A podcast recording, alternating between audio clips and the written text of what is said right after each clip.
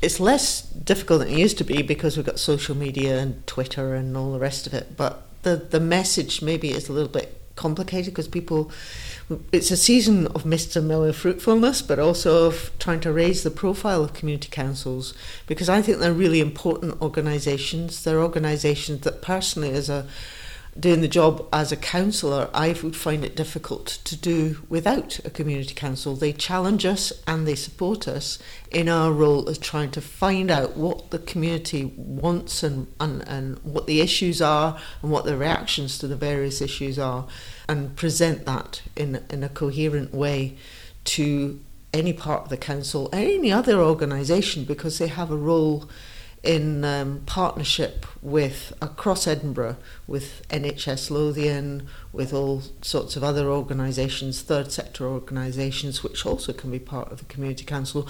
So they're a voluntary organisation with an extremely important role, but with that also comes with responsibilities, and I think people feel that putting themselves forward for election is a bit of a thought.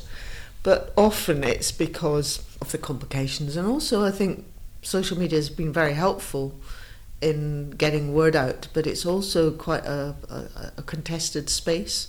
And if you're in Portobello and Craigmillar, which are both very vibrant communities, they're also very contested in terms of issues.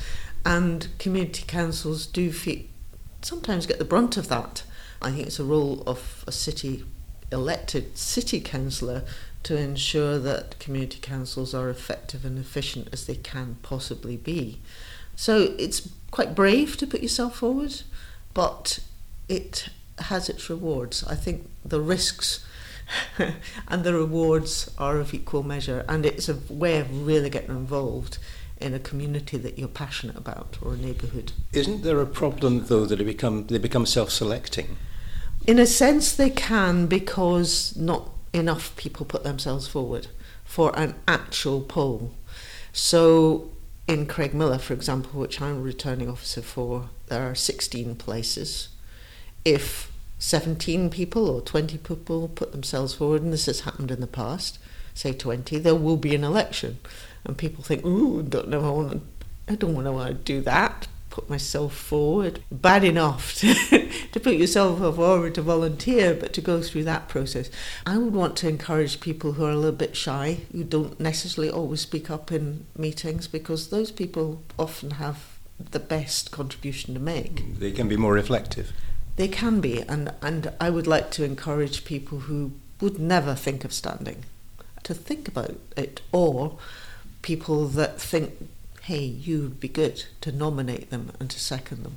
That's how I got into politics. Somebody came to me and said, you'd make a good councillor. By that time, I was a community councillor, by the way. um, but I hadn't really put myself forward. I'd been a member of a group and was ended up as the acting secretary in a very difficult period. But somebody came and said, you'd make a good councillor, city councillor. And I went, no. and and lo and behold, I, I was rest, reluctant. So to speak, is, yeah, is history. I was reluctant to stand, and I, I, I wouldn't say I, I gave a different perspective, therefore, and still do, I think, than somebody who has vaulting ambition to become prime minister. I have never wanted to be anything more than a city councillor because I think that is where you make the most impact. But as a community councillor, working in concert and in partnership with city councillors, you can make a huge difference to your community.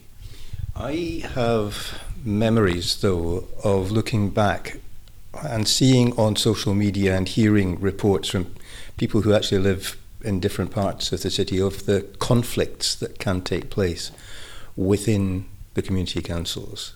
And you know, that can be, I mean, you, you may be the returning officer for one, but you actually do go along to the ones within your own particular area. Yeah.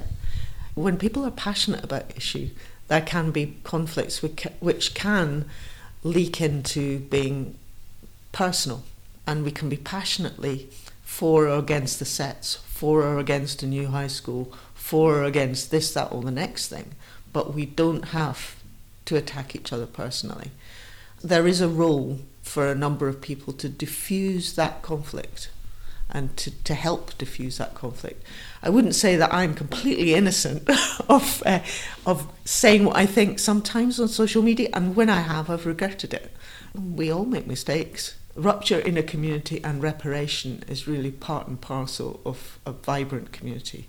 So I wouldn't say that it's a bad thing, but it, it becomes a bad thing if you can't apologise, if you can't accept mediation, if you just continue along a path which is actually in, interpersonally damaging. We can avoid that. Just getting back to the practicalities.